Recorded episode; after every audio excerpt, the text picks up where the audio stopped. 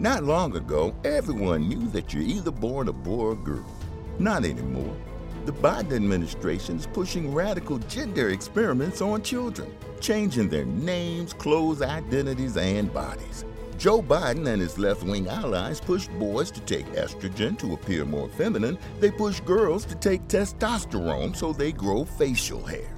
Biden and progressive leaders promote puberty blockers to keep kids from developing into normal men and women. These drugs can leave you sterile, infertile, impotent.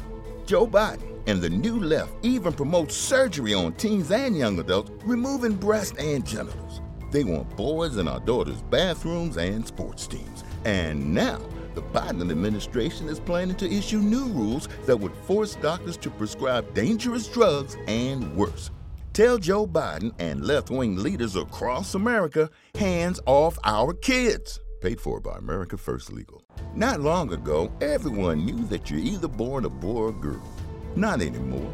The Biden administration is pushing radical gender experiments on children, changing their names, clothes, identities, and bodies.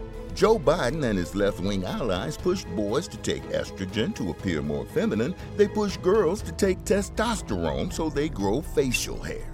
Biden and progressive leaders promote puberty blockers to keep kids from developing into normal men and women. These drugs can leave you sterile, infertile, impotent. Joe Biden and the New Left even promote surgery on teens and young adults, removing breasts and genitals. They want boys in our daughters' bathrooms and sports teams. And now, the Biden administration is planning to issue new rules that would force doctors to prescribe dangerous drugs and worse. Tell Joe Biden and left-wing leaders across America, hands off our kids. Paid for by America First Legal. You are listening to the Huddle Up Podcast with Mile High Huddle's Chad Jensen and Zach Kelberman. Freeman is back there, blocked by Leary, caught for the touchdown! A 2-yard laser! Fumangalli! From the University of Wisconsin, 3rd and goal at the 1. Lindsay is in. Janovich the fullback. Janovich hit. Nice big hit there by Kendrick. He continues to dig. He's not. They call a touchdown. They call a touchdown on a 1-yard jump inside. Trying to set up the screen to his tight end, Noah Fant. He's got some room to run. He cuts it back at the 10. Fant takes it in. Touchdown, Denver. The first NFL touchdown for the rookie tight end out of Iowa. End zone caught. Touchdown. Cortland Sutton. His 5th career touchdown, but his first here in Denver. And now, here are Broncos country's football priests to help you exorcise the demons of another doomed season. I have exorcised the demons. This house is clear. Live, welcome in everybody to the Huddle Up Podcast, presented by Overtime Media. I'm your host, Chad Jensen, with me as always. My partner in crime, you know him, you love him. He is Zach Kelberman. Zach, it was kind of interesting, you know, when we came out of that brutal Chiefs loss, 23-3, Von Miller stood at the podium, was despondent, was in despair. And a lot of fans were worried that it meant, you know, it was step one or square one of him somehow passive-aggressively beginning the process of working his way or forcing his way out of Denver. And we said, listen, it's concerning. You hate to hear someone talk the way he did, but let's wait until Thursday. He speaks every Thursday at Dove Valley and see whether or not his tune changes. And he walked a lot of that back. He basically said, we'll get into it in depth, Zach, but long story short, I meant what I said. However, in no way, shape, or form did I intend to imply that, you know, I want to leave Denver, that I don't want to be a part of the future solution. He also, Von, has to think about himself and how his comments are framed. It's all a negotiating ploy down the road. We talked about him needing a new contract in a few seasons, and if he wants to stay in Denver, he can't really tick off Elway, and we all know the contentiousness that he dealt with in the past negotiating with Elway on that record-setting contract. But it's not surprising, as we talked about, as we always caution with Von, he is the consummate professional, Chad. He is a pro's pro. He loves the game. He loves the Broncos. He loves the city. He loves the fans. I am not surprised in the least that he would walk back his comments and embrace the Denver culture all of a sudden now, despite a bad loss and despite a bad season. That's just Von being Von. But he can internalize it all he wants. He can rationalize it. He can justify it. But I know deep down, a part of him, though, is still very unhappy and a little apathetic toward what's going on in the last couple of years. We are going to get into it even more. But this is the Mile High Mailbag, of course, because we are your football priests, and each and every week we are here to offer you the absolution and answers to your burning Broncos questions. And we are looking forward to finding out what is on the mind of Broncos country this evening. But first, you guys, a couple of quick matters of business. Make sure you're following the show on Twitter at Huddle Up Pod. That's just simply the best way for you to keep your finger on the pulse of what's happening with the show in real time. And then don't forget to head on over to Apple Podcasts and leave a creative review. If you like what Zach and I are doing, give us a 5-star rating. That's a great organic way to support the show. And it also enters you into our monthly giveaway, our drawing, some Mile High Huddle swag, some Huddle Up Podcast swag like Zach's wearing there. So take care of that. This is the Overtime Podcast Network. Not long ago, everyone knew that you're either born a boy or a girl. Not anymore. The Biden administration is pushing radical gender experiments on children, changing their names, clothes, identities, and bodies. Joe Biden and his left-wing allies pushed boys to take estrogen to appear more feminine. They pushed girls to take testosterone so they grow facial hair. Biden and progressive leaders promote puberty blockers to keep kids from developing to normal men and women. These drugs can leave you sterile, infertile, impotent. Joe Biden and the new left even promote surgery on teens and young adults, removing breasts and genitals. They want boys in our daughters' bathrooms and sports teams. And now, the Biden administration is planning to issue new rules that would force doctors to prescribe dangerous drugs and worse. Tell Joe Biden and left-wing leaders across America, hands off our kids. Paid for by America First Legal. Not long ago, everyone knew that you're either born a boy or a girl. Not anymore. The Biden administration is pushing radical gender experiments on children, changing their names, clothes, identities, and bodies. Joe Biden and his left-wing allies pushed boys to take estrogen to appear more feminine. They pushed girls to take testosterone so they grow facial hair. Biden and progressive leaders promote puberty blockers to keep kids from developing to normal men and women. These drugs can leave you sterile, infertile, impotent. Joe Biden and the new left even promote surgery on teens and young adults, removing breasts and genitals. They want boys in our daughters' bathrooms and sports teams. And now, the Biden administration is planning to issue new rules that would force doctors to prescribe dangerous drugs and worse. Tell Joe Biden and left-wing leaders across America, hands off our kids. Paid for by America First Legal. All right, Zach, let's we'll get to the questions here in just a second. Let me first and see what's on everybody's mind. Let me just welcome everybody in. Jordan, Stu, Shreyas, Buana Beast, One Guy, Noble Young, Duke. What is up, y'all? Thank you for joining us. It's good to see you. And I want to go straight to something Von Miller said here. Let me pull it up. In regards to, give me 1 second here. In regards to whether or not he sees, you know, a future, or whether or not the Broncos are trending in the right direction. Let me quote this. On taking momentum into the next season, quote, "You just have to trash this season. Going into next season, we've got a lot of great players. We've got Drew Lock, who's going to be in his second year, Cortland Sutton, year three.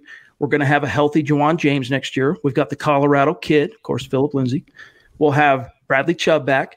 Just focus on that whenever the time comes. We have a bright future here. We lost a couple of games, but we were close in a lot of games too. We're not far off from where we need to be. I know after the game on Sunday, it seemed like we were so far, but in all reality, we're not too far away from where we need to be back in playoff contention," close quote. And Zach, I think that he's not too far off the mark because, you know, these games, so many of these games, especially in that first quarter of the season, the Broncos lost by a razor's edge, right? One single play didn't go their way. The football gods willed it. One bad fall of the dominoes, and it ended up as a loss. Who knows? And each one of those kind of stacks up and contributes to the overall mindset and energy of a team going into week 15 against the Chiefs last week. If they even get one or two of those games to fall their way, you know, they're sitting as a 7-win team. They have a chance at the playoffs. They have something to play for. maybe you get a different complexion going into that Chiefs game. And what I'm getting at here is, if all these dominoes do fall the way Von Miller's talking about with Lock, Sutton, and the way we've talked about James being healthy next year, Lindsay taking another step forward, Bradley Chubb coming back, I can see this team, especially if they make some additions in the offseason with all that cap space they're going to have in the 12 draft picks, I can see this team being much more competitive in 2020 and Von Miller finally being rewarded for the patience that he has shown over the last four seasons. And also Bryce Callahan coming back. It's like getting a whole new player for a whole entire season. So I agree with Von. The Broncos really aren't that far off from being a playoff contender again. They're a few moves away. And we talked about it on previous podcasts, Chad. They have that young nucleus in place with the Suttons and with the Phillip Lindsays and with the Noah Fants. But it's all going to come down to one thing. It's all hinging on one thing. You know it. Broncos fans know it. Von Miller knows it. It's the quarterback. It's Drew Lock. If he takes that next step next year, they have the talent in place. You hit on the capital they have. You hit on the money they'll have to spend on free agents. They can be a playoff contender as soon as 2020. What he says isn't true, but he's leaving out one fact here. If Lock takes a step back, if he gets injured, if anything negative happens, the Broncos will be right back to square one. It's all dependent on the quarterback. So he's not wrong, but I think he's looking at it a little more optimistically than it's presently sitting with Drew Lock right now. And that's another good point as to, and a good reason to illustrate why the Broncos need to, it's not so much proceed with caution as it relates to Drew Lock, but rather make the right decision at every turn. You know, they're giving him these 5 games to close out the season. He's going to get week 16. He's going to get week 17. Even if he loses the next 2 games, the Denver Broncos need to go into their end-of-season press conference with Elway and Fangio sitting at the podium at Dove Valley and just put it out on Front Street. We liked what we saw from Drew. We think there's enough there for us to build around. We're building the nest, just like they did. It didn't work out this way. Tim Tebow, following 2011, they anointed him the future starter in 2012, that he did enough. Little did they know, though, 2 months later, that the Colts were going to cut Peyton Manning, and then they went after him. So that was a very unique situation. But what that was meant to do when they anointed Tim Tebow the starter coming out of that 2011 season, saying he's our guy next year, was to give him that shot of confidence, allow him to go into the offseason as, you know, and even Cortland Sutton spoke to this, I'll get to it in a minute, earlier this week, but that peace of mind, that confidence of knowing that you have the full faith and support of the organization, and you can really just focus on working on your craft and building a relationship with your guys, instead of going into the offseason, like in any way, shape, or form, insecure about your position, where you stand, and feeling like you got a battle. I mean, every day is a battle in the NFL. You have to constantly justify your job, but it's a different animal than being pitted in an open competition each and every spring. And by the way, Steven jumping in with a $30 donation on Super Chat. And congrats. Yeah, that's awesome, buddy. Congrats. Have a good time. You get to see Lock in action. So get out there and have a good time. But yeah, I mean, that's why the Broncos, they need to be careful, Zach.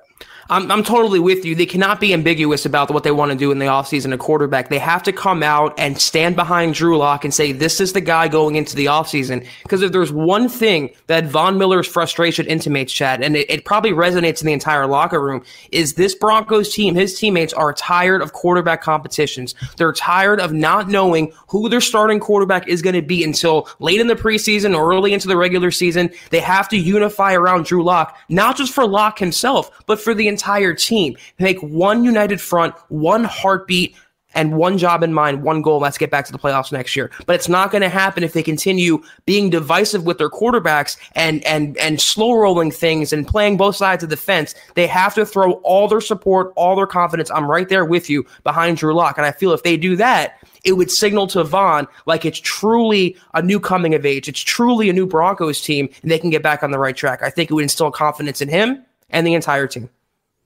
Amen to that. And Stu jumping in, a superstar on Super Chat, one of our most ardent supporters, keeping the lights on for the Huddle Up podcast. Appreciate you, Stu. $25 donation. It really goes a long way. You're the man. But yeah, I mean, that's the thing is, I think what you'll see happen, and then we're going to get to some questions here, guys. I think what we're going to see happen is, especially if Drew Lock, even if the Broncos don't win these final 2 games, but he plays well, you know, he plays like he did in those first 2 starts. Couple steps forward, maybe one step back, couple steps forward, but mostly progressing forward. I think you'll see John Elway and Vic Fangio finally get out in front of it on a public note and say, look, yeah, this is our guy. And kind of allow the team to rally around a young Drew Lock. Right. Now, getting back to Von Miller just for a second, I want to read verbatim this quote that he said, speaking to kind of where he was at mindset-wise immediately following that Chiefs game. And then, guys, we're going to get to your questions, so get them ready. He says, quote, "That's how I was feeling after the game. Everything that I said, that's how I was feeling. I think that the way it was portrayed after, that was different. I didn't want to send a message about me not being here and me not wanting to be part of the solution or anything like that. It was just that I had been feeling a couple things that I had on my chest, and then you mix it in with that tough loss to the Chiefs, and it's just a tough day. Everything I said it. I'm always thinking about my message and how it comes across to the fans and stuff. Everything that I said, I meant it, but I didn't want it to come across as me not wanting to be here or me not wanting to be part of the solution." Close quote. And then one more thing on how important it is for him to basically see things through with the Broncos, be part of that solution. Quote, "I've said it before. I'm tied to the Denver Broncos. It's pro sports, and we all know things can change. But for me and my mindset, it's a marriage that I'm not looking forward to divorcing anytime soon." Close quote. So, Zach, it's kind of like that dutiful husband that's married 10 years into a marriage or relationship. Maybe a couple of kids have come out of this marriage. You got a mortgage together. You've got your assets and everything are tied together. Right. Maybe you're not super happy in the moment, but you know that there's, you know, you've had some good times. You've been happy in the past, and you're committed in a dutiful way to see things through.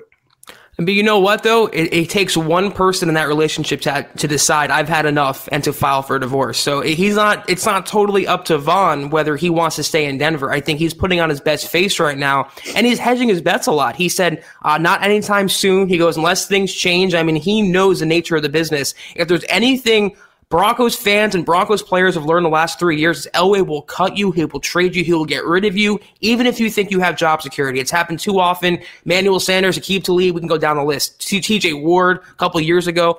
Even if you have star power, even if you help win this team a title, if you don't perform, if Elway thinks you're expendable, he'll get rid of you. So Von, he has to angle. He has to do and posture himself in the best possible light. He has to put out a brave front because he knows he's still the mouthpiece of the team. He knows he's still the face of the team, and he also knows that he's going to need a contract in a couple years. Him walking back the comments, Chad, a lot of it was genuine, a lot of it was sincere, but I think a small portion of that also was posturing and negotiating. Yeah, and also get your you-know-what together, front office. Like, get us over the hump. I think part of it, too, and this is something that we haven't really addressed, is – I think there's an aspect of Von speaking in such a raw and emotional way after that game. I think it's also a similar kind of overture, like the, we're going to kick their ass Cardinals prediction, kind of like walking off the podium. It's his way of like passive aggressively trying to rally his own teammates. Like, he's not an out in front type of leader like DeMarcus Ware was. He's not a rah-rah guy. He's not a follow me into the breach, good fellows type of dude. He's he leads quietly. He tries to lead by example. And I think there's a passive aggressive element to this in which he's trying to light a spark and do two things. One, telegraph and signal to his teammates that he wasn't happy with their effort in that game, that the Broncos left it out there on the field.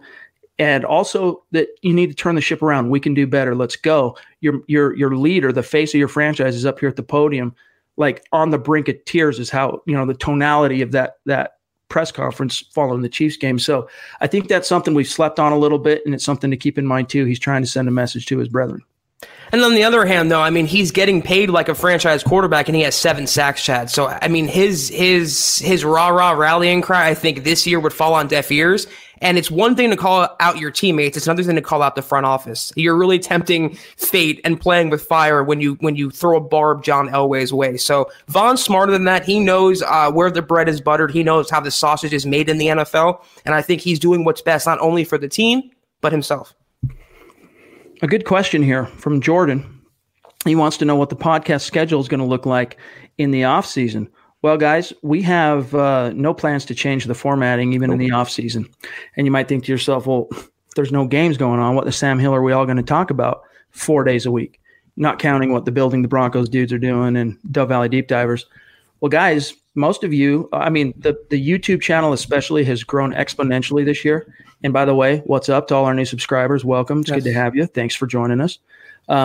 But we have gone, we decided to go daily at the beginning of January this year. So that the entire offseason, we were daily. We just weren't doing the live pods like we're doing now. So it's going to be no different than that. We're going to continue to do the live pods. The scheduling is going to be consistent. We're going to keep you in the loop anytime we have to tweak or change the schedule or format or programming.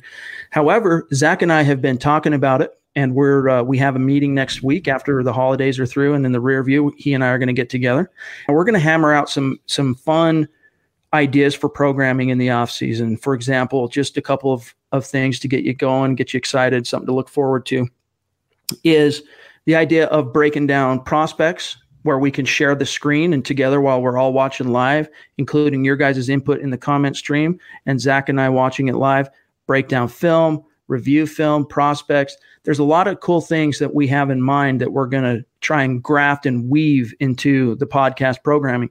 But the one thing that we are resolved on, and Zach, he'll agree on this, it's all going to be through the live formatting, because it has made the podcast aspect of what we do so much more fun for us and engaging. And honestly, it's seen the show already just in this season alone. This show has grown by leaps and bounds, and it was already, we were doing many thousands of downloads per episode. And this podcast has grown leaps and bounds just since September. So that's just a little taste of some of the things we have cooking, but the schedule, as far as it being daily, it's not going to change. Yeah, the feedback we've got on these live pods, you guys have been absolutely incredible, very supportive, very understanding of the time differences and the tweaks that we have made. But like Chad said, not going to give anything too much away, but we have some on-location ideas too. We're going to take you guys with us to some of the events that we cover regarding the Broncos. So we have a very, very, very, very exciting offseason plan. And as Chad would tell you, the offseason is more going on than the season. We have the draft, we have the free agency, we have the combine, we have the Senior Bowl. There's always rumors. There's always news coming about, and I feel like this offseason in particular is going to be very action-packed, a very high-activity offseason for Denver, a lot of moves to be made, and we'll be there every step of the way with you guys. Jane jumping in with a $15 donation on Super Chat. Jane, I think you're at least new. I don't think you've joined us on Super Chat before. I'm sure you've been on the live pods. Thank you so much. Appreciate you for your support. That means a lot. And again, a lot of people that are just kind of turning on to the show because we're doing things live. It's done things on Facebook. It's done things on YouTube. Like what Zachary's saying here, just started watching you guys 3 weeks ago. And this is something we've been plugging away at every single day, dating back. I mean, the Huddle Up podcast was created right after Super Bowl 50. So we've been plugging away, and we went daily earlier this year, and we've been daily all year long, and that's not going to change. So, and by the way, Stu, yeah, we're going to do some draft pods. Absolutely. And the guys, we have things in the works. We haven't ironed out the details yet, but we have things in the works where guys like Nick and Carl on Building the Broncos can go live and do draft stuff. Nick, Carl, Eric, Lance. Also, we're probably going to do some mock drafts live and figure out ways to include you guys and especially our Super Chat superstars in that process. And just a lot of fun stuff that we have cooking up and ideas that we're going to hammer out as we get a little bit closer to the start of the new year. Buana B says, does it cost money to join the Mile High Huddle via SI? No, there's no paid subscription for Mile High Huddle like there used to be with 24/7 Sports and when we were on Scout. Right now, all the content on Mile High Huddle is free, and it's going to stay that way for the foreseeable future, my friend. All right, let's get to some of your questions here, you guys. Navets, he wants to know any word on the punter tryouts. Is it Wadman for the rest of the year and maybe one of the new guys in training camp? Zach, I haven't heard, the Broncos haven't signed one of those guys yet, but I would be stunned if one of them, if there isn't news of one of those guys getting signed immediately following the season, where they can flood the roster back up to 90 guys. I will eat my shirt live on camera, Chad, if Colby Wadman is the Broncos punter next season. It's just not going to happen. They will move on from him at the minimum. They might overhaul the entire special teams unit, including the coordinator. But yeah, as soon as the season's over, I think Wadman's the guy last couple games. But as soon as the season's over, I anticipate the Broncos making a move at punter and going in with him next year, replacing Wadman. And by the way, Stu, that's a sentiment Zach and I and all the draft guys will agree with you on this. Mm-hmm. We actually enjoy the offseason covering it more than we do the regular season. The regular season, you fall into kind of a a grind, because you know your schedule is dictated by the actual team schedule, and the offseason is so much more open-ended and possibilities and signings and draft picks and buzz, and it's just so much more fun for us to cover. It's going to be great. Let's see what Buona Beast here says. Who would you like to join the QB room as a veteran, low pay, third stringer, if anyone? I'll tell you what, Zach, I don't want it to be Joe Flacco, even if he's willing to restructure his contract and take peanuts. I just think it's a mixed message. You need to start fresh with Drew Lock, and you know, you can kick the tires on it being Brandon Allen. You saw a 3-game audition, let him battle it out with Brett Rippon, but I don't know. Do you got anyone in mind? I haven't seen the free agent list, but am I wrong for thinking I don't want another old man in that quarterback room? I like the fact the Broncos finally have a youthful depth chart at quarterback. I would even be okay with having Brandon Allen as that quote-unquote veteran guy behind Drew Lock next year. If he gets hurt, Lock, the season's over anyway, no matter who steps in.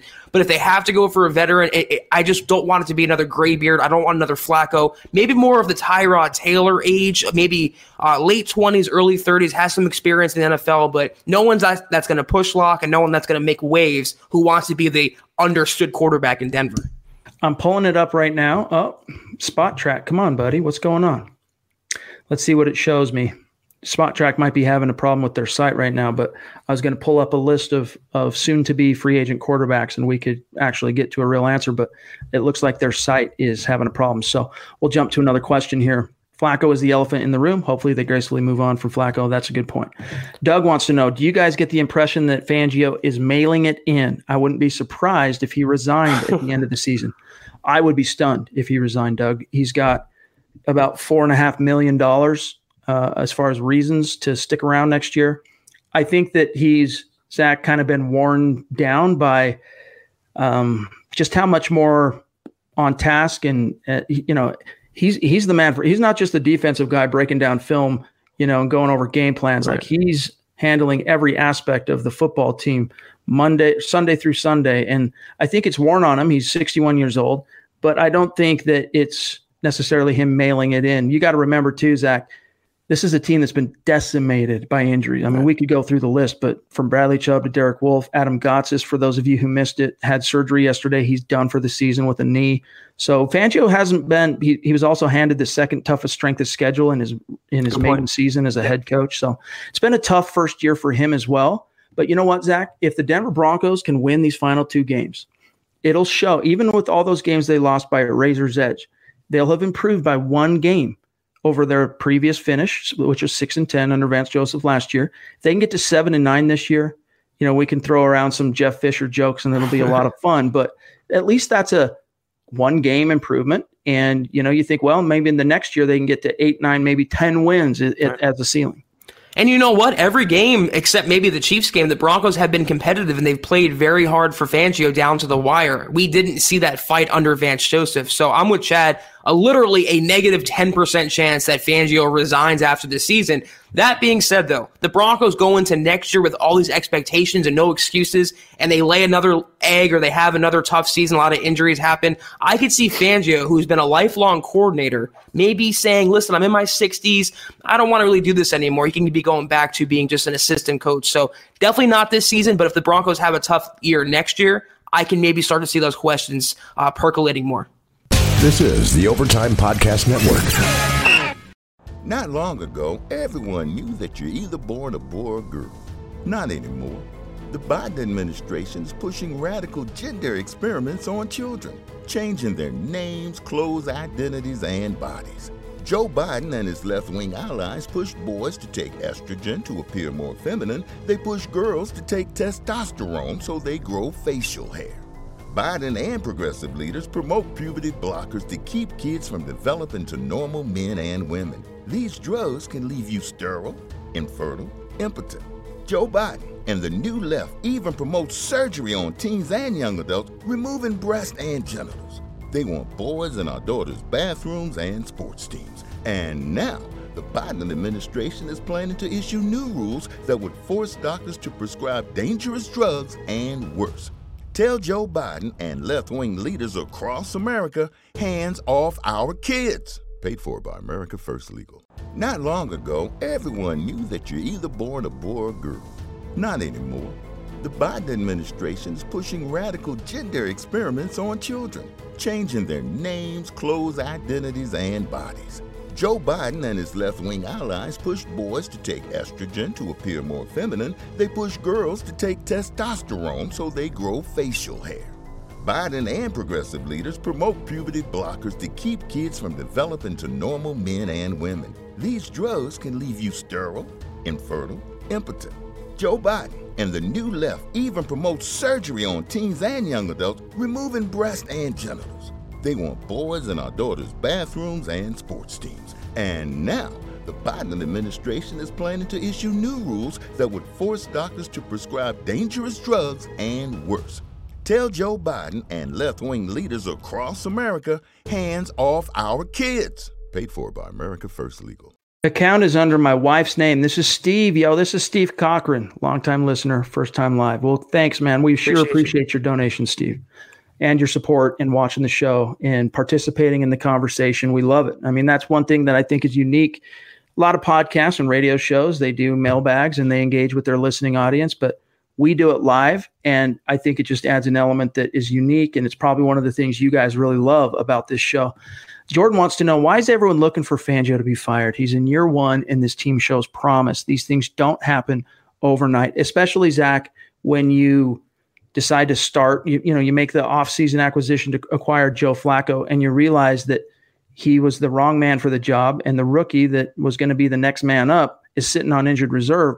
So, I mean, just a comedy of errors, a comedy of factors that led to a really tough – I mean, all things considered with what the football fates have thrown at the Broncos, I think Fangio's handled his first season pretty well. There have been some in-game decision things that have been questionable, but just like with anything, a lot of that stuff you have to learn by going through the trial. It's trial by fire. You got to learn it the hard way. And I think hopefully at least my biggest critique, Zach, from Fangio this year is I think he's finally figured out how to call his defense from the sideline. He's gotten more comfortable with that. My biggest thing is these really weird challenges. Like maybe stop listening so much to the analytics guys in your head who just want to justify their jobs by saying, hey, man, odds on challenging this situation in NFL history, it shows that are this amount. I'd go ahead and throw the flag. Dude, stop throwing red flags, challenging non-calls on pass interference. It's just not going to happen, dude. Yeah, I mean, for the reasons you laid out, Chad, it was going to be a tough season for Fangio as a first-year rookie coach working under John Elway, which is no easy situation. Then you add in the fact the Broncos gave him a roster full of injury-prone players who, surprise, got injured. They went through three different quarterbacks, including starting off with Joe Flacco. Strength of schedule, as you mentioned, Chad, some things haven't broken their way correctly. All things considered, he hasn't been perfect, and I think Chad and I, especially, we kind of overrated his immediate ability, Vic Fangio, as a coach. He needs more time to grow into it, but no way he's getting fired. And the only reason that question comes up is because fans, football fans, Broncos fans, any fans of sports, they want to be knee-jerk. They want blood. They want action, and it just doesn't happen that way. If you want the Broncos to succeed, if you want the Broncos to put themselves back on the NFL map, they need continuity and consistency in their coaching staff. They gave Vance Joseph 2 years. They're going to give it Vic at least that and probably a lot more. Absolutely. Miller 707 Champ, he says, do you guys think we will re-sign Derek Wolfe? He's one of my favorite players, and he puts his heart and soul in every game, and he always speaks the truth. A great leader. Zach and I don't 100% share a brain on Derek Wolfe. I'm one who I'm a big fan of Derek Wolfe, just the whole package, as you said, heart on his sleeve, take a bullet for his team, puts it all out there on the field. It's just the injury thing, man. That's the biggest deal is like he's got, what is it now? I think 3 of his 8 seasons, he's played all 16 games. Off the top of my head, I could be slightly off on that, but everyone knows he's kind of injury prone. He's starting to get up there in age. I think the Broncos are going to make a strong effort to re-sign him and keep him in Denver. The question is, Zach, to me, at what cost? That's my thing. I'm not totally against it, Chad. He's great for the locker room. He had a great season under Fangio. I just don't want the Broncos plunking too much money into Derek Wolfe, and I don't want the Broncos stunning the young development of their linemen in favor of bringing back a perpetually injured veteran in his 30s going into Derek Wolfe. I'd rather that go to Draymond Jones, DeMarcus Walker. Shelby Harris deserves a new deal. I would rather pay Derek Wolfe before Chris Harris Jr., put it that way. But I'm not rushing out to pay either immediately. Justin Simmons is priority number 1. By the way, did you see Justin Simmons stand up at the podium earlier this week and defend Chris Harris Jr. for, you know, the criticism we've given him that he gives up one huge dagger of a play each and every week? Simmons went to bat for him and said that, you know, he's making trying to make lemonade here with the lemons he's been given between kind of being tasked with the hard down. I mean, the whole thing Chris Harris Jr. talked about early in the offseason, what he liked about Fangio's scheme and the new players that were there was that he didn't have to take the hard down, snap in and snap out, meaning the number one guy, he didn't have to trail him each and every snap. And it ended up devolving back to that, though, when Callahan wasn't able to fit in. Devontae Bosby got hurt. Isaac Yadam didn't take the step forward. And from there, it's just been a mad scramble. And I think you've seen also Harris, who's played almost his entire career in a man-principled press man type of coverage systems, to having to assimilate into zones. And, you know, it does involve having to trust your guy to do his job. And I think this season, more than any other season, Zach, we've seen Chris Harris Jr., and we've criticized him for it, allow the big play. Someone was supposed to be there, and the first thing he does is point the finger when the whistle gets blown, you know, throws his hands up and points to someone. But there's also some truth to that. In zone, man, you have to trust, you have to do your assignment, and you have to trust that your teammate is going to do theirs. And in, I think, a few ways, not only for Chris Harris, but some of the other teammates, all this zone concepts that Fangio deploys, it's taken time to assimilate that and get everybody working on one brain. Great teammate, Justin Simmons, but you watch the tape, you watch Chris Harris Jr. play, he's getting burned every single week, Chad. It's not always someone else's fault. It's not always on Justin Simmons. That Tyreek Hill touchdown may have been Simmons getting over too late, but Chris Harris Jr. is not the same cornerback he was in years past. It's just reality. It's just, you look at the tape, you look at the eye test, and it shows you that. So Simmons can say what he wants, but I have my opinion. I think a lot of Broncos fans and those around the NFL see the same thing. All right, let's see what else you guys got here. It is the Mile High Mailbag. What's up, Ben? Here's one from Steve. Royce Freeman has been a little disappointing, in my opinion. Do you think Devontae Booker deserves another crack, or do we move on from him, or both? And what was Theo Riddick's contract? We also had another question here from Bradley on what the team's going to do with running backs. So the lay of the land is this. Royce Freeman, Phillip Lindsay, they are under contract, of course, for 2020. Devontae Booker is in a contract year. He's got 2 games left on his contract. Theo Riddick is on injured reserve. He's not coming off it. His contract expires at the end of the season. So the Broncos will have a decision to make with those two guys. The biggest thing, I think, Zach, and Nick Kendall actually had an excellent article on this today, an analytical deep dive. The Broncos, they've been throwing the ball to running backs, but they're not getting the production out of those targets and those passes that you see some of the other Shanahan-oriented West Coast offenses doing, whether it be the Vikings, the Rams, the Niners. And so the thing is, Devontae Booker, of all those players, he's the best wide receiver, but he doesn't, receiver out of the backfield, but he doesn't bring what you want to see between the tackles as a runner consistently. That's Phillip Lindsay. Royce Freeman's even a better runner, in my opinion, between the tackles as a pro anyway, than Booker's ever proved to be. So what I do, Zach, my thing is, if I'm the Broncos, I'm letting Devontae Booker walk, or at least test the market. Theo Riddick, that was just simply a failed experiment. Right. I pissed $2.5 million down the drain, threw it out the window, catch you later.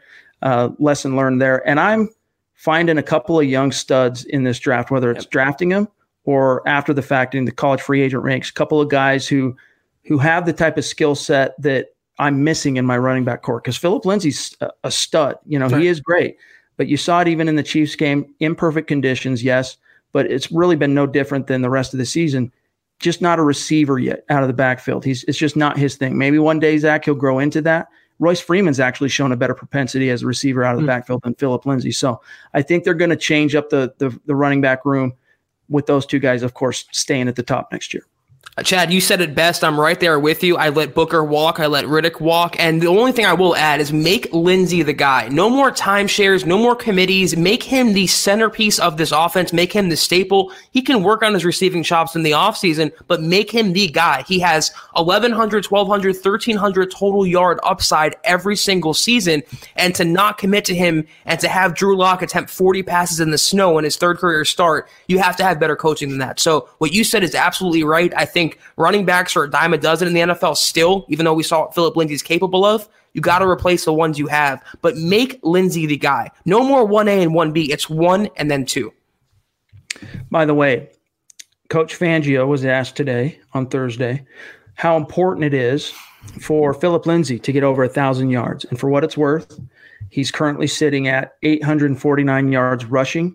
So with two games to go, if he can average 75 yards a game, basically, he can get over 1,000 for the season. And Fangio was asked how important that is to him. He said, it'd be nice, quote, it'd be nice, but it has to be within the realm of trying to do everything we can to try and win the game. But it certainly would be nice, close quote. In other words, yeah, if he within the game plan breaks off some runs and gets over 1,000 yards over these last two games, that's going to be great. But we're not going to go into these games trying to get Phillip Lindsay over the hump. Because they also have to work on Drew Lock's, development. They can't just force feed Lindsay the ball for personal accolades. Fangio and the Broncos want to win these next two games, and Lindsay's a part of that, but he's not the entirety of the team. He's not the entirety of the offense. So I agree with what Vic is saying there. Mark jumping in with a $5 donation. Thank you, Mark. Super chat. You're the man, Mark. He says, 2020 NFL draft, first three rounds should be O-line. Question mark, your thoughts, my football priest. Appreciate you, brother. I think especially first round. The first three rounds, you need to figure out how to get that offensive line back to, especially right guard, center, left tackle. I have a sneaking suspicion the closer we get to the end of this season, Zach, that the Broncos are going to go ahead and roll into 2020 and feel like Garrett Bowles showed enough improvement under Mike Munchak that they're not going to go high with the left tackle, but I think they'd be remiss not to. You could still go into 2020 with Garrett Bowles as your penciled-in starter, but bring in a Tristan Wirfs or an Andrew Thomas or one of the other top tackles in one of the premium rounds to at least push him, send a signal to him, push him, and then have a developmental guy that you can actually turn to. Unlike this year, they had to turn to Elijah Wilkinson, and it's spelled disaster. I mean, even in that Chiefs game, goodness gracious, he's just so slow in his kick slide. He just doesn't have the requisite speed and quick twitch to handle those speed rushers out in space and on the edge.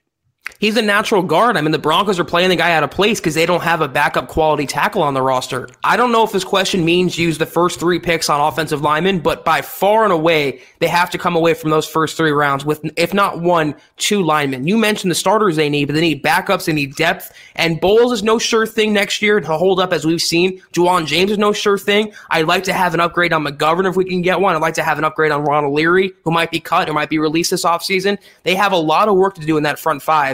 And protecting Drew Lock, something they didn't do in Kansas City, should be priority number one. So I am not opposed to at all using two of the first three draft picks on offensive linemen. Champ, we appreciate you, man. You too. Have a great holiday season. Yes, Merry Christmas to everybody. Let's see what Jake here says. Should we trade Von Miller for a first rounder and use both picks on linemen and cut Ron Leary and Joe Flacco and basically have $100 million for defense?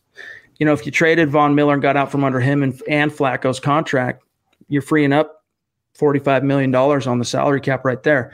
But no, I don't think so. I think Von, as long as Von wants to be here, I think, he should be here. And you're not going to get, Zach, the same type of haul the Raiders got for Khalil Mack. He's about twice as old as in terms of NFL years in the league today as Khalil Mack was when the Bears made that trade. And a first rounder, as far as impact, I'm not sure that person, whether it's offensive line, defensive line, whoever that prospect comes in, I don't think they're going to be able to make as much of an impact immediately. And even in the next 2 or 3 year window as Von Miller could stay on the team. Right, that's a good point. I mean, a first-round pick is an unsure thing. And with Von, you have pretty much a sure thing. I don't think he's going to be traded this offseason, much to fan chagrin. But I think next year, after the season, he has another 7-8-sack season. I think he'd be going into the final year of his deal, Chad. Then I could see the Broncos looking to flip the guy going past the prime of his career. He's, on the downside of the back 18. So I think the Broncos could entertain that next offseason, but he's safe this year. Right now, I wish we had a producer that could push the button and our listeners hear the John Elway. Good for you, bud. Mile High Truth jumping in with a $2 donation. Appreciate you, brother. Champ wants to know, what should we do with the first draft pick leaning towards cornerback? I don't think there'll be a lineman worth the pick unless we trade up. Your thoughts? I wouldn't be opposed to a corner that early, but I really do, Zach, think the team needs to stay focused on OL in the first round, because this is a top heavy class as it relates to the offensive line. Talking to my draft guys, you know, talking to Nick, Eric, Carl, those guys, this is, if this is a good draft, if you need offensive line, this is a good draft for it. It depends what the Broncos pick, Chad, in the first round, but I don't know how you can go cornerback considering Fangio has shown he can make chicken salad out of even Devontae Bosby's of the world. So they have Bryce Callahan hopefully coming back next year. I would not invest a first rounder at that position. You have to protect Lock and set him up for success going forward. So offensive lineman to me has got to be the first pick. Ben wants to know, do you see us beating the Raiders? So it's this week, it's the Lions at home and then the season finale at home against the Raiders. I'll go out on a limb. I usually say my predictions for the roundtable, but my record this year is atrocious on the roundtable, so screw it. Yeah, I do think the Broncos will beat the Raiders, especially if Drew Lock has a game this week against the Lions, which I think he will. I think the Broncos do beat the Raiders. I mean, the Raiders they looked the first half of this season, they went through a period where you're like, oh, could it be? Could they take that quantum leap forward? And then in typical Raider fashion, they completely fell apart, and they're a joke, dude. The way they finished their last game ever in the black hole in the Oakland Coliseum, absolute joke and an embarrassment, disgrace to their fans and their organization. And I think ending on such a sour note at home, man, these last two games, I think they're just like, screw it, man, mail it in. I think the Broncos will be able to get that one done. Chad and I will save our explanations as to why we predict the games we predict the last couple of weeks, but I will say the Broncos will beat the Lions and will beat the Raiders and end the season on a 2-game winning streak. So nothing to worry about there. I mean, in the first half of the season, as Chad said, that first matchup, the Raiders were a different team, but now they're really imploding, and I think they're kind of going through the motions in John Gruden's second season. So I can definitely see the Broncos, and I think they will emerge victorious the last two games of the year. This is the Overtime Podcast Network. Not long ago, everyone knew that you're either born a boy or a girl. Not anymore.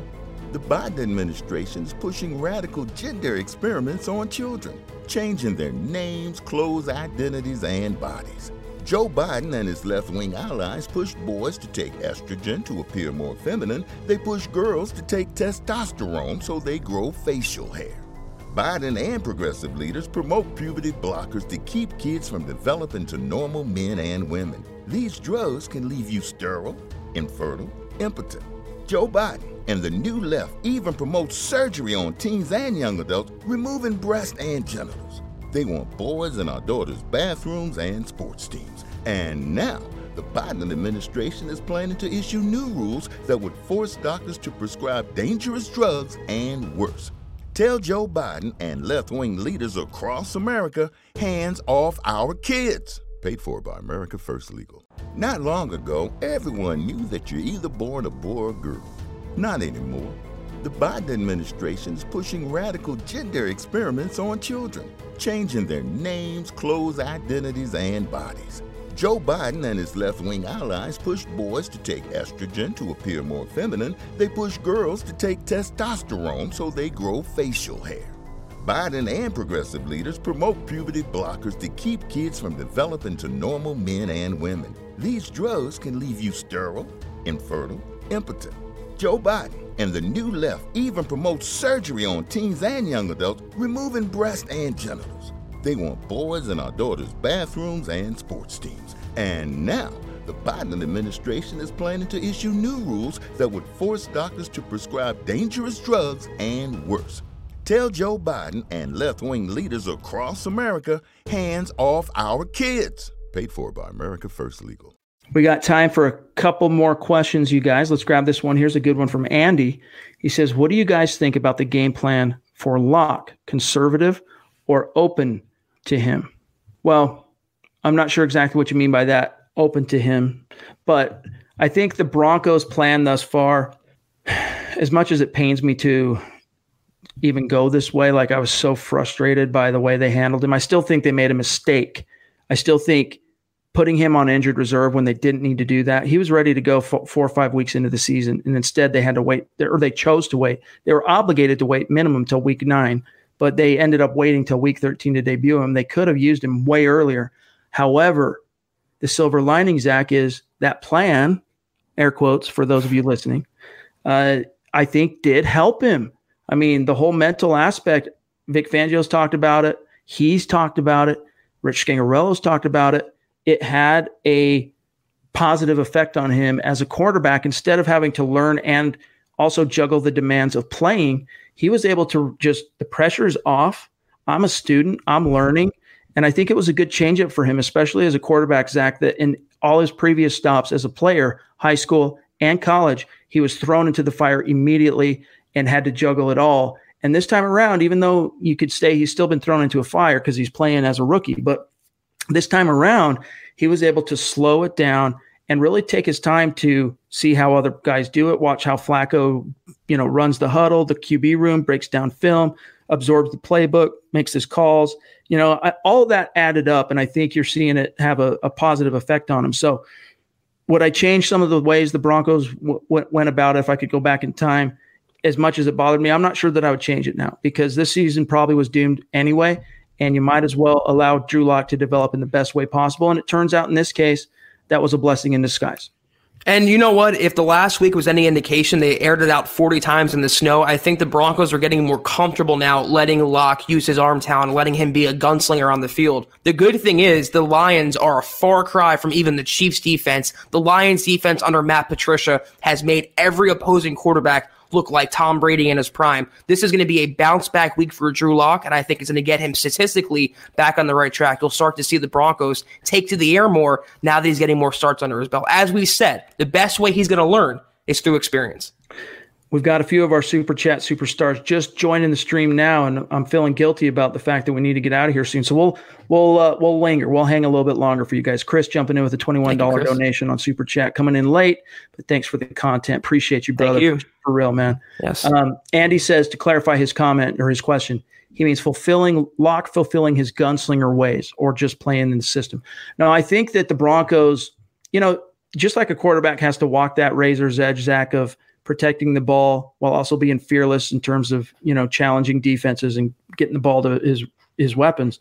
Coaches and teams also have to walk the razor's edge of, not completely trying to take a quarterback, because we've heard John Elway and others, and Scangarello actually, both of them now, say that Lock has traits that you can't coach. A quarterback either has it or they don't.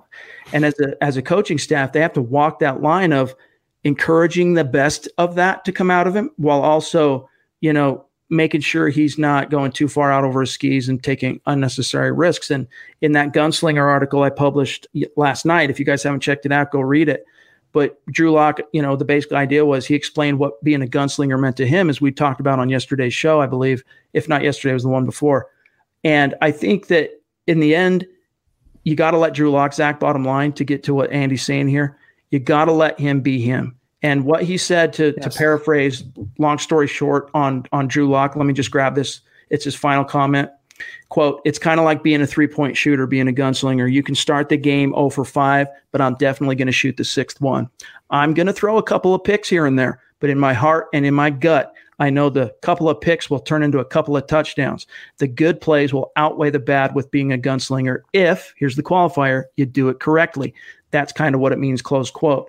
And that's the bottom line is, if you're a gunslinger in the best sense of the word, the good will outweigh the bad. You might be Peyton Manning as a rookie and lead the league and set the all-time interceptions, but you might also, as a rookie, throw the most touchdowns in the history of the game for a rookie. Or in the case of Brett Favre, you might retire as the NFL's all-time leader in interceptions, but you also retire as the all-time leader in passing touchdowns and yards. The good outweighed the bad, and that's what you need to see from Lock.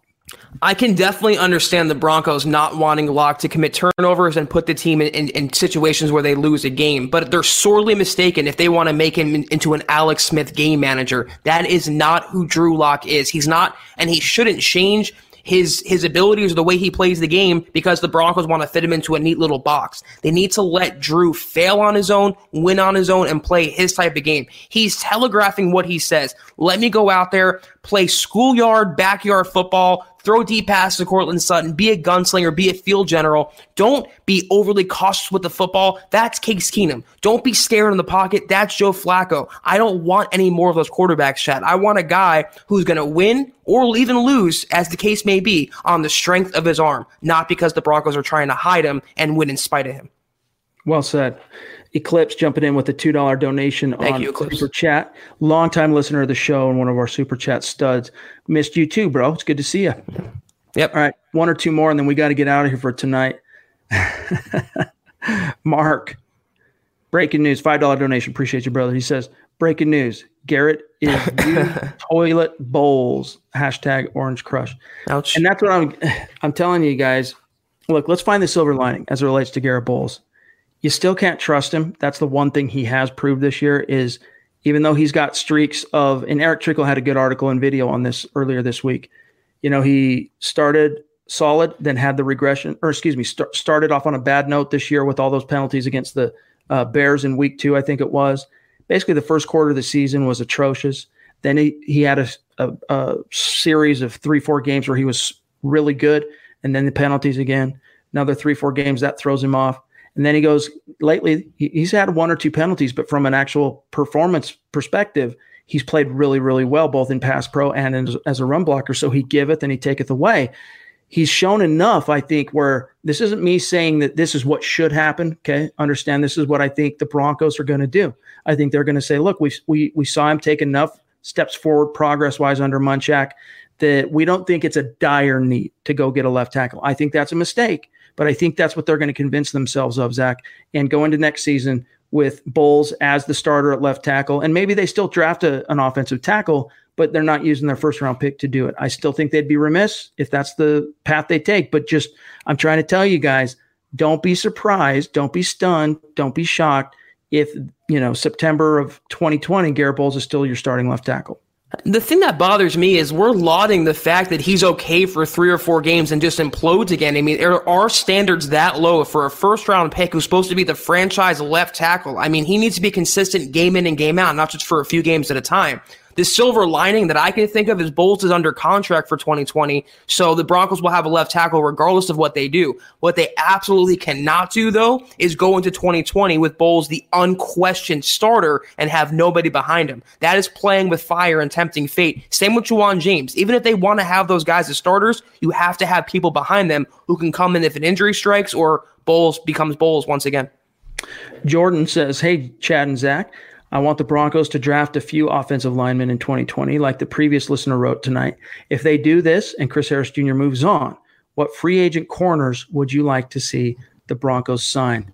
Well, Zach, we can pull this up and let's see a Spotrac free agents 2020. Let's see if their site's working. I tried to use it earlier. Let's see if it's working now, and I'll tell you. Bear with us one second here, you guys. Let me grab corner. It wasn't. It's showing me now. That doesn't mean it's going to work. Hold on. Let me select corner. And go. Here we go. Let's see if it works this time. See? Nope, it's not working. Jordan, we're going to have to circle back on that. I don't have it memorized exactly which corners are hitting free agency this year. I like the idea of going after Byron Jones in Dallas, but he's kind of a safety guy too. He can do a little bit of everything, but it's definitely something that the team can't ignore. Byron Jones is a very good player. I think the Cowboys will look to resign him, though. I don't think he's going to get to the open market. If he does, he's going to get a contract that's going to be just among the top cornerbacks in the NFL. I don't know how you can justify laying out that money when you have to pay Justin Simmons, when you paid Bryce Callahan. I don't think they're going to really invest too heavily into the cornerback market. They can pick up a few middle-tier free agents, but I wouldn't look for a major splash there. Guys, we could hang out here with you seriously all night and talk football. You've got lives to lead. We've got stuff to do as well. And we got to wind this thing down. It's been so fun talking to you, though. Travis wants to know how you can get a hat or a jacket. Well, a couple of here. First of all, right now with what we have available, shirts and hats, okay, we're saving those for our Super Chat donors on YouTube. Okay, so if you want to become a donor and support the show financially on YouTube, that's one way to get some swag. Also, you can leave a creative review on Apple Podcasts, and you could be one of the 2 people we draw each and every month to get some free swag. But if, and I think, Travis, actually, now that I think about it, I think you and I have had an off-air conversation on this topic. I think you went and left a review on Apple Podcasts. I might be mistaking you with somebody else, and if I did, I'm sorry. But if so, wait till the end of the month. We'll announce that the first week of January, who the winners for December were, and stay tuned for that. But we are working on an actual swag store for you guys. Some hats, some shirts, some hoodies, some beanies, some good stuff. And Zach's kind of been spearheading that. And we plan to have that officially unveiled and ready to roll about the time this season gets over. Yeah, full disclosure, we kind of had to change the company through which we want to handle our business with the you know, the merchandise and the podcast and the brand name. But we will have a store set up by the end of the year, going into the new year. That's how you can buy from the website. You don't have to worry about, you know, leading a review. You can just buy from the website. We will have that set up for you guys. So we appreciate the interest. It's coming soon. It is. Yeah, Roger. So just stay tuned, man. There's going to be, and once we do roll it out, you know, we're going to make sure everybody knows about it and hammer on it for a few episodes. Make sure you guys know how to find it, give you the URL, all the stuff on how to order. Eventually, once the Mile High Huddle YouTube channel gets over 10,000 subscribers, we're almost halfway there. But once we get over 10K, we can actually tie our merch store to the channel, where when you're watching live or watching a video, right underneath the video screen, there'll be a little running bar where you can buy swag as you're watching and the whole 9 yards. So we're working towards that. It's going to be soon. And just stay tuned. But, guys, that's got to do it. I know there's a bunch of questions still left here in the bag, but we're just running out of time. We're pushing 51 minutes now that we've been live. So we got to cut this one off. But thank you so much, everybody, for joining us. All of our Super Chat donors, you guys, you're keeping the lights on. And each and every time you render Zach and myself speechless. It's phenomenal. Yeah, and just seeing the comments on the side. Don't leave, guys. Let's grind this out. We love seeing that. We so appreciate you guys taking your Thursday night, your Thursday evening, your free time with us. So we wish we can stay on forever. Like Chad said, I can talk football for 24 hours straight, but you know, we have to hop off here. But we will be back on soon, so we hope to see you there. In the meantime, you guys, make sure you're following the show on Twitter, as you can see here on the ticker at the bottom, at Huddle Up Pod. That's the best way to stay up to date on Broncos news in real time, and with what's happening with the show. And don't forget to find my partner, Zach Kelberman, here on Twitter, at Kelberman NFL, myself, at Chad and Jensen, at Mile High Huddle, of course, as well on Twitter. And then meanwhile, guys, what to expect for the rest of this week is, if you're listening to this podcast after the fact, you're listening to it on Friday, there will be a Scout's Eye preview episode of Building the Broncos, publishing sometime Friday evening or Saturday morning. And then I'm sure you'll have also on the podcast side another episode of Dove Valley Deep Divers waiting for you to help get you through the weekend leading up to kick. And then Zach and I will return immediately following Broncos Lions for the gut reaction. So, you know, think 5:30-ish Sunday afternoon. So we'll be back to talk with you guys in real time then. We're going to look forward to it. In the meantime, have a great weekend. Zach, my brother, you too. Have a great weekend. I'll see you for Victory Sunday, Chad. Victory Sunday. Amen. For Zach Kelberman, I'm Chad Jensen. We'll talk to you guys then. You've been listening to the Huddle Up Podcast. Join Broncos Country's deep divers at milehighhuddle.com to keep the conversation going.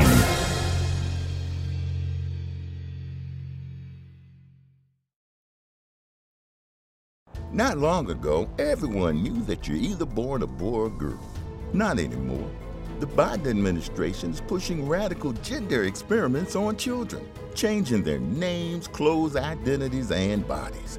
Joe Biden and his left-wing allies push boys to take estrogen to appear more feminine. They push girls to take testosterone so they grow facial hair.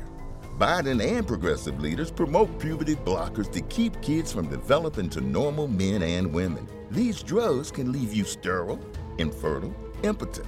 Joe Biden and the new left even promotes surgery on teens and young adults, removing breasts and genitals.